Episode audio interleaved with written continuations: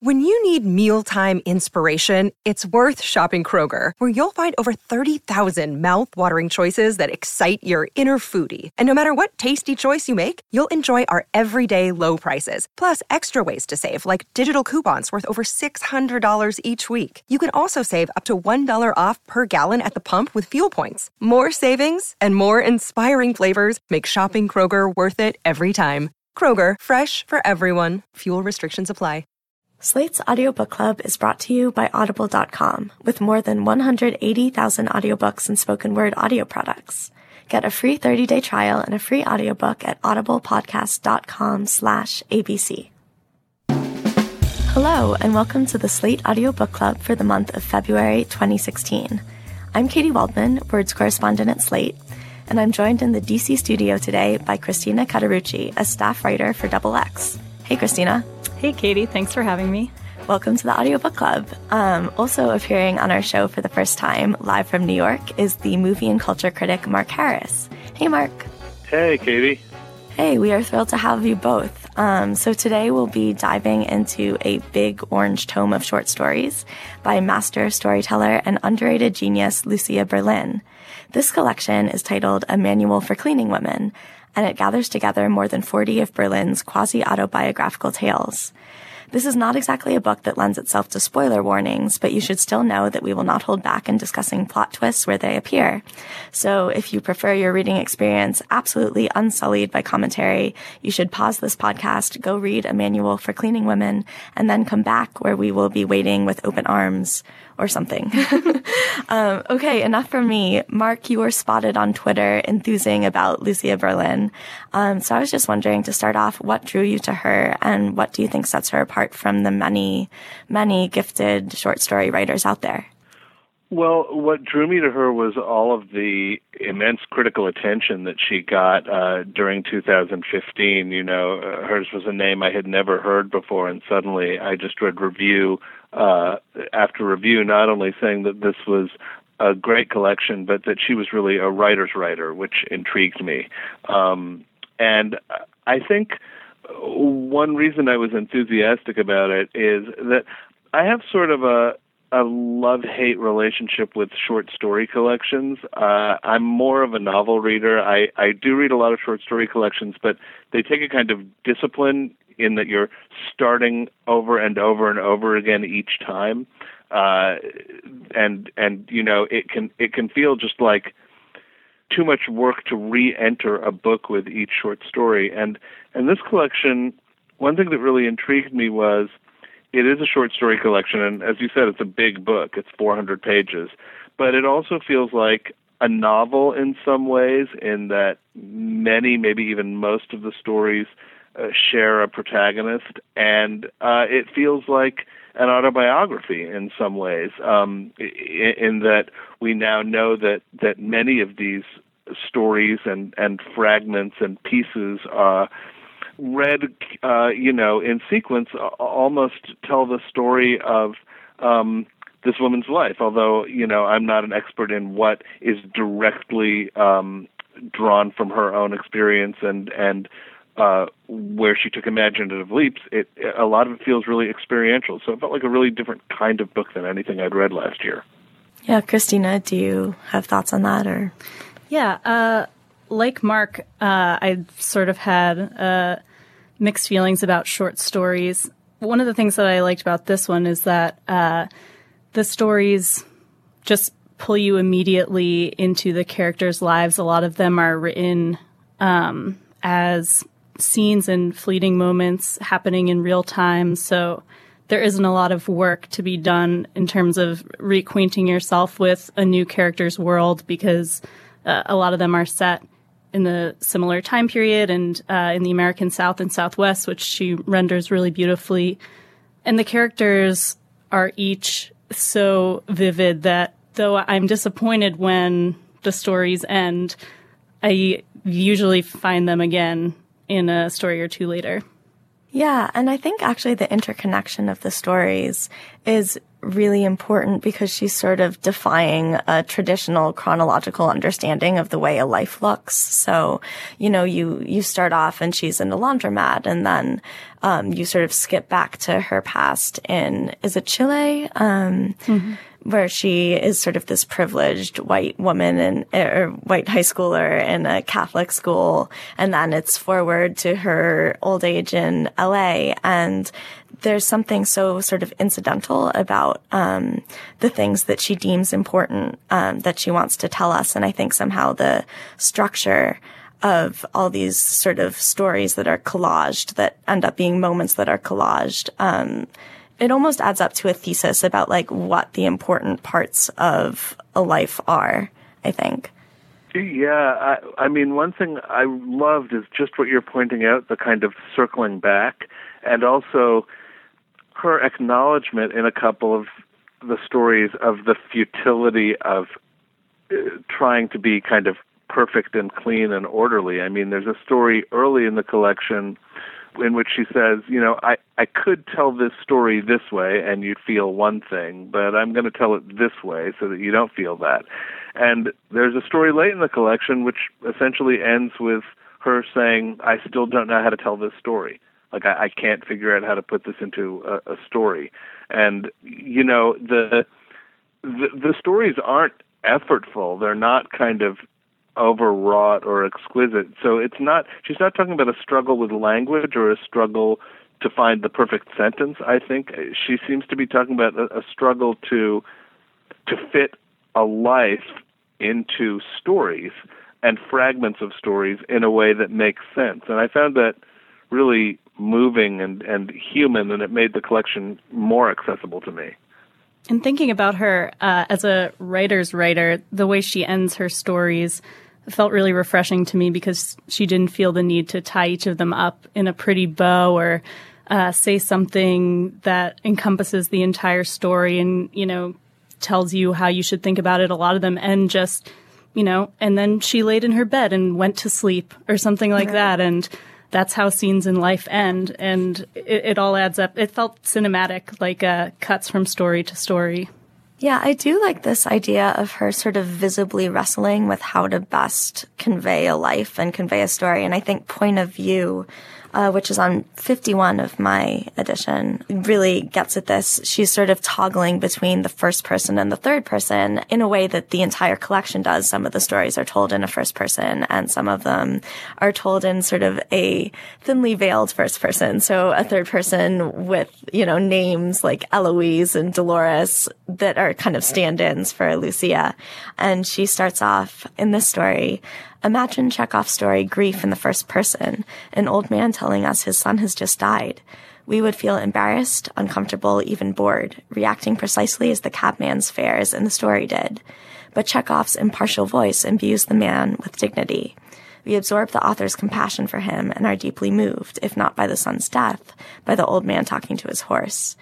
And so I think here she is proposing that when there's sort of an intentionality to a story, when there's a sense that things are chosen or described uh, for a reason, everyone pays more attention. And I think that sort of disturbs her. Like she wants us to pay attention just because things are worth paying attention to, human lives are paying attention to. But she's also very aware of how sort of small shifts in her technique uh, can manipulate us that's a really interesting point. I mean, her struggle into these stories and into the act of storytelling, occasionally it it jarred me because her style is so direct that you know it's it's a little bit of a jolt when she reminds you that she's a writer the same way it's a little bit of a jolt when as you said she suddenly it's not i it's eloise or dolores and suddenly you're you're aware that this person is telling us a story rather than just talking to us. But I like that struggle. I like the messiness of it. I like the, even you know I wrestled with this book while I was reading it. There were times I didn't love it. You know, I I saw that Dwight Garner in the New York Times said, who really praised the book a lot, also said he felt it would have been twice as strong at half the length. I kind of sympathize with that because this book is, you know, easily twice the length of most single author short story collections. It's repetitive. There are some stories that are beautifully crafted and some stories that feel like beautiful fragments and some stories that feel like not beautiful fragments, fragments that were maybe kind of you would have thought an editor would say were expendable. But what you would lose in cutting out half the book is the kind of cumulative power of this entire life sort of unfolding in this forward moving but also recursive way. So I, I don't I mean I think the the too muchness of the book, I think the too longness of the book was actually right for the book. I, I don't it certainly would have been a, a really different kind of collection if it had been half the length. Maybe at this long length, it's truer to who she was. I agree with that, Mark, and I think that the way she writes with such uh, vivid details and using details to tell the story, if she had made the book smaller, the poignancy of these silly details of everyday life, I don't think would have had the chance to set in how these boring relationships and complex errands that fill up the days of her life wouldn't have seemed so meaningful, which she states plainly in point of view. It kind of made me laugh when I read that because I was just thinking as I came to that story how the smallest details that she's putting into her stories are making me feel like I'm living every boring day along with her. Yeah, and I do think there's something you both mentioned sort of the chattiness or almost like a feigned carelessness in the way she writes that like really intrigued me because on one hand you have her saying things like, I know I romanticize everything or I exaggerate a lot and I get fiction and reality mixed up, but I don't actually ever lie. So she's sort of, she has these cast off sort of self-conscious comments. And then she will just like let loose with this incredibly crafted description. Like every time she describes the moon, I was just sort of like, well, you know, mic drop or the end, you're a writer's writer.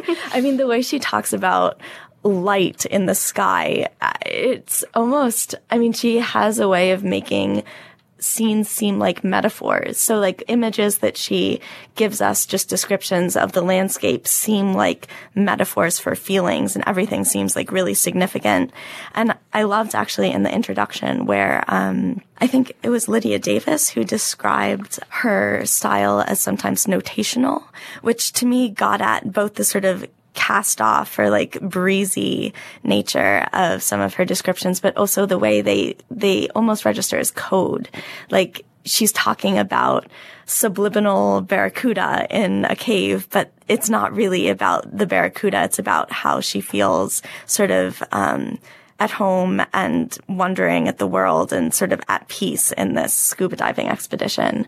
Um, so I'm not really sure where I'm going with that, but I think there's just something very sort of um, complicated about her writing style that is at once incredibly effortless and almost uh, sketchy, but also very, very uh, carefully done. And I wonder if any of you had a similar impression. Completely. You know, there's we we seem to keep coming back to like the word fragment and like a lot of these stories felt to me like you wouldn't have been surprised to find them written on like spiral notebook paper and a ballpoint pen like just you might come across these like stray pages in one of the places that she writes about a school or a laundromat or a hospital waiting room and think like oh somebody left this here and it sort of looks like it's part of something larger. I mean it's so it's so personal it's so chatty it's so kind of unadorned but then she'll come up with this sentence or this paragraph that is just perfect and every word is chosen like every word means something every sentence means something the way they're put together means something. It doesn't look effortful it just looks like oh you, you you're an absolutely kind of pitch perfect writer you know you hear everything right.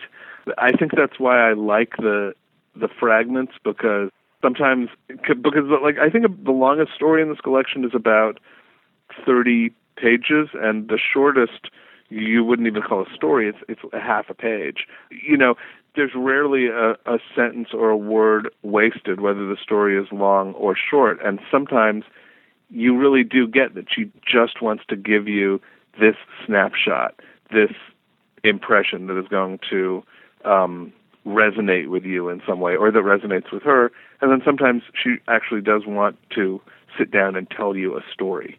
Today's sponsor is Audible.com, who has more than 180,000 audiobooks and spoken word audio products. Audible is offering our listeners a free 30-day trial membership and a free audiobook. Just go to audible.com slash slateabc and browse the over 180,000 audio programs. Download a title free and start listening. It's that easy. So we would like to recommend for you short story lovers out there a wonderful collection by Kelly Link called Get in Trouble. Um, that is available on Audible. And if you would like to read it, which you should, please go to audiblepodcast.com slash slate ABC. That's audiblepodcast.com slash slate ABC and get started today. I'm also really interested in the way the fragments are connected because I think that she has this sort of sense of the permeability of space and time where sort of characters seep into other characters. I'm thinking now of Temps Perdu, the story in which she is a emergency room worker and she walks into a patient's room and suddenly just looking into his eyes uh, reminds her of this kind of childhood platonic love affair or almost platonic love affair um, way back when, and the two men uh, sort of become one man, and the two times become one time. And I think she has this like very, her mentality is that of a collagist where she isn't really um, hemmed in by the sort of linear uh, paths that we would normally expect. Yeah, uh, two of the stories that affected me most seemed to share a character, though they had different names in the stories. The first was uh, Todo Luna, Todo Año. The second was Grief. And uh, both of them include a character by the name of Cesar, who is a diver uh, who had a, a fling with the main character. One describes their relationship. The other finds the main character coming back decades later with her sister. And I thought when I was reading the second one that I had lost my place in the book and was reading the story that mm-hmm. I had already read until I realized that uh, this is uh, Lucia's way of telling a story that that life is circular in a lot of ways, and that the same metaphors that she brought with the ocean and the fish and what she learned, what the first character learned when she was diving with Cesar, came back into the other character's life and that in grief, I felt like she was grappling with being sort of the object of someone's concern. There are two sisters who meet 20 years after the last time that they've seen each other and sort of revert back to their old familiar relationship, one leading the other through uh, grief of their losing their mother and watching her uh, bringing her back to the same place that a character in an earlier story had found closure brought that point home. I think what you're talking about that that nice kind of double effect of something triggering an earlier memory or an association, a kind of intuitive leap from one episode to another that's maybe not chronological and not in the same place. Um, one nice thing about the book is that that happens both within a single story sometimes and as you read the book uh, you do it from from one story to another and from one story to an earlier story. Although we should probably note that the construction of the book is not hers that that Lucia Berlin died in 2004 so the this selection and this sequence and the effect it creates is the work of uh, editors uh, as well as or an editor Stephen Emerson as well as her own work. Yeah, I'm also I'm really glad that you brought up Toda Luna or yeah, Toda Luna Todo Ano Año. I I don't speak Spanish, so um, but that was definitely one of my favorite stories, and I think um, it also gets at another theme we haven't discussed yet, but that I think is really important to her work, which is class. She doesn't do a whole lot of twist endings, but there is kind of a twist twist ending here because you have the main character who um, is recovering from or I guess she's still working through her grief. Her husband has died, um, and she she spends a long time in Mexico City just living with these divers.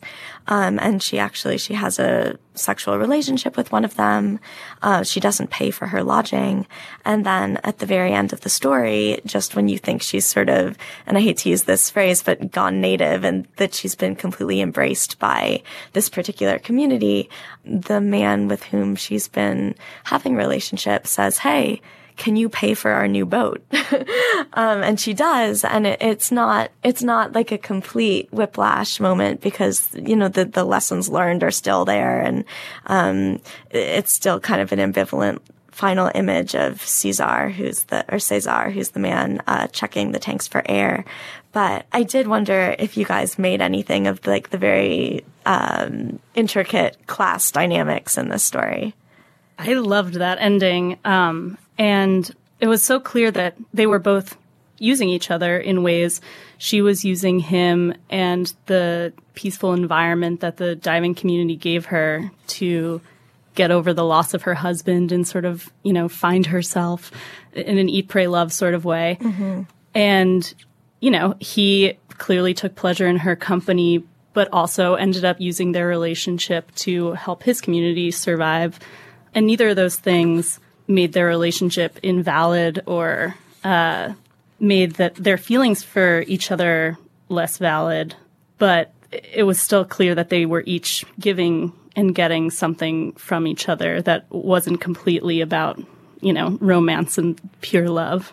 One thing that interested me was that she's very aware of class. I mean, and and not sentimental about it. You know, there are there are stories in which she acknowledges her I, hate the word privilege, but but she acknowledges her her place in the world of the story that she's writing about um, and the advantages that it confers or, or doesn't. But given that, that one of the things that really helped me about the collection is what a strong impression you get of her as someone on the margins of almost every world she's in. I mean, she's at this convent school or, or Catholic school, but she doesn't like she doesn't really belong there. And there are so many there are so many stories or, or pieces of stories that are about her being kind of at the edges of someone's life. It's like from the very first story, which is set in a laundromat. I mean, there's there are few more transient places than a laundromat. Like nobody is there permanently, and she makes this very small, almost gestural connection with um, with a man who's there that kind of comes to nothing. And I felt over and over again uh, we were seeing her at the edges of things, um, not not quite fitting into the world she's that she's writing that she's in, or or standing to one side of it, or in a marginal place, an emergency room, a laundromat, uh, you know. And because a lot of the collection is about drugs and addiction issues, that's another way in which she's her consciousness is central to all of these stories, but you don't feel in some ways that she's that she feels her life is the central to the world or that it's the only life worth writing about. You know, you, you constantly get the sense of her watching a, a, a larger world that she isn't necessarily a comfortable part of. Yeah, she's very perceptive about feelings of alienation and how those feelings aren't necessarily uh, destructive, but it almost seems like she thrives there at the margins, as you said. The title story was one that I thought dealt with class issues in a really perceptive way. Um, a manual for cleaning women, which actually takes the form of a manual or, or an advice guide. And the framework makes these domestic laborers into co-conspirators in a way and uh, taking power over their own work and pride in their own work and helping each other uh, sort of enact these small subversions in the houses of the richer families that they're working in. I, I was just going to say one thing I love about that story is the moment where she explains how to steal. Um, you know, she says, like, don't take this kind of thing, take that kind of thing. Put change, pennies or even a dime into loose change bowls because that's what they're counting.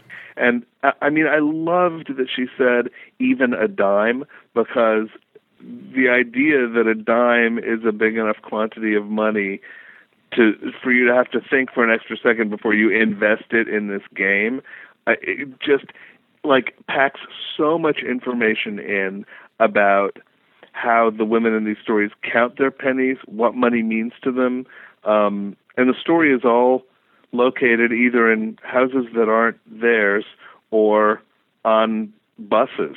You know, which uh, another kind of transitional, temporary, contingent location. Uh, I, I just thought that it really was um, my my favorite of the stories in the collection. You totally understand why they um, why they named the collection a manual for cleaning women because if you read that story, you you really get her kind of everything that's great about her her observational detail, her her first person voice, her innovative structure, her seeming ability to see everything and to process it really clearly.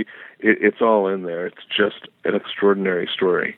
I agree. And I actually, I have a theory to run by you guys. Um, because I think you're absolutely right that, that she is really good at evoking this life lived on the margins. But I also get the sense that her stories themselves feel kind of marginal or tangential to their true subjects. So like she is talking about what might read as superficial details, um, you know, the contents of, of a bowl of change or something.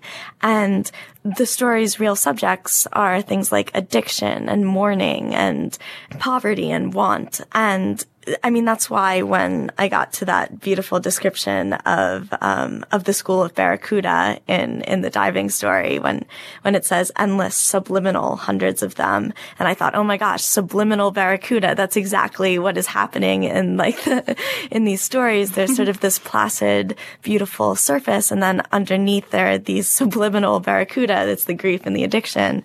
Um, and I just think that marginality is such an important part of this work, not only because she is adopting the perspective of an observer on the edges, but because the stories themselves seem to be sort of um, at an angle from the true uh, emotions or, or topics that they want us to be thinking about. I wonder if that theory holds any water for you guys. I support that theory. One of the other stories that comes to mind that I think supports that theory is uh, Grief, which I previously mentioned, which tells the story of grieving almost completely through other people's observations of somebody going through the grieving process and how the watching somebody go through pain you can interpret their feelings completely differently from what their actual lived experience is like. And you know back to her being a writer's writer one of the biggest rules that writers are always told is show, don't tell. And I, this is the book that people should read to learn how that's done. I think that's true, and I I, I completely agree with you, uh, uh, Katy, about the the marginal element of the the stories themselves. You you know, short stories are so much about what you choose to tell versus what you allow the reader to fill in you know, I think a great short story often sets your imagination afire about the the larger world uh, around the story. And she's she's so good at implication she's so good at like suggesting something that's just in the periphery of your vision but then not going there. And you know you you just mentioned um show don't tell which i think is absolutely a dead-on description of, of the practice she follows. But the the writer's rule that I thought of when I was reading this collection is actually a playwright's rule, which is never come into a scene before you have to, and always leave at the first possible moment. Um, and and she felt like she observed that that rule too. Like there's you never in any of these stories feel in the first two or three pages that she's warming up or cracking her knuckles or mm-hmm. kind of you know preparing to start the story. Usually you are dropped in right to the middle, sort of, and you're like, wait, who, you know, who who are you? Why are you just leaving a place? We weren't even in this place. Uh, you know, where did you come from? Why are you in a bad mood? What? what? You're on drugs? Like it, you're you have to get your bearings really fast. Although sometimes she will give you this really not a twist ending, but a kind of brutal ending, like you know, two days later she was dead, or I never saw him again, or you know, I mean, she she is definitely fond of those most of the time, it's like, oh, well, I guess we're done. Like we're done, and you're not going to tell me anymore, and I have to extrapolate what I can from from the the snapshot or the vignette or the image you've just left me with.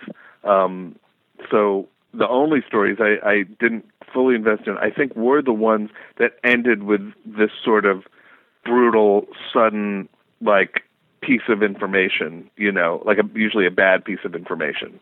This person got fired. This person went to jail. This person died.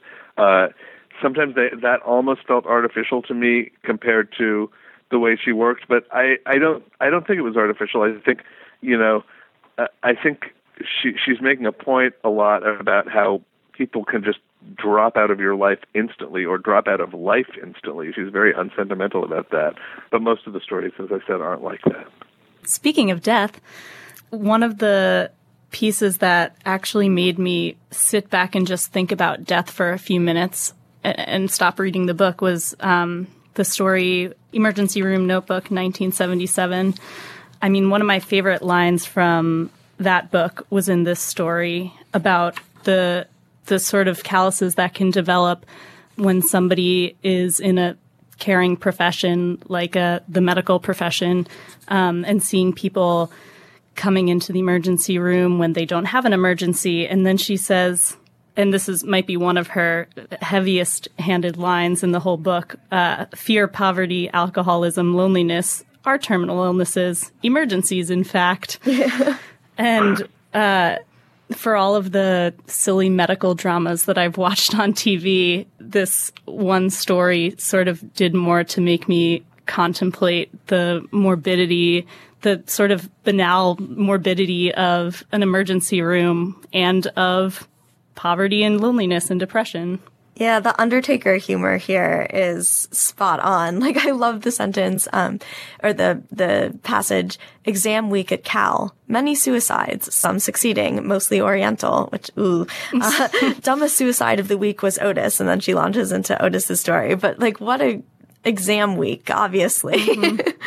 um, thought that was great. And then this great in that story as well. She is dead now. Not sure when it happened. On one of my days off, she always seemed dead mm-hmm. anyway, but nicely so, like an illustration or advertisement.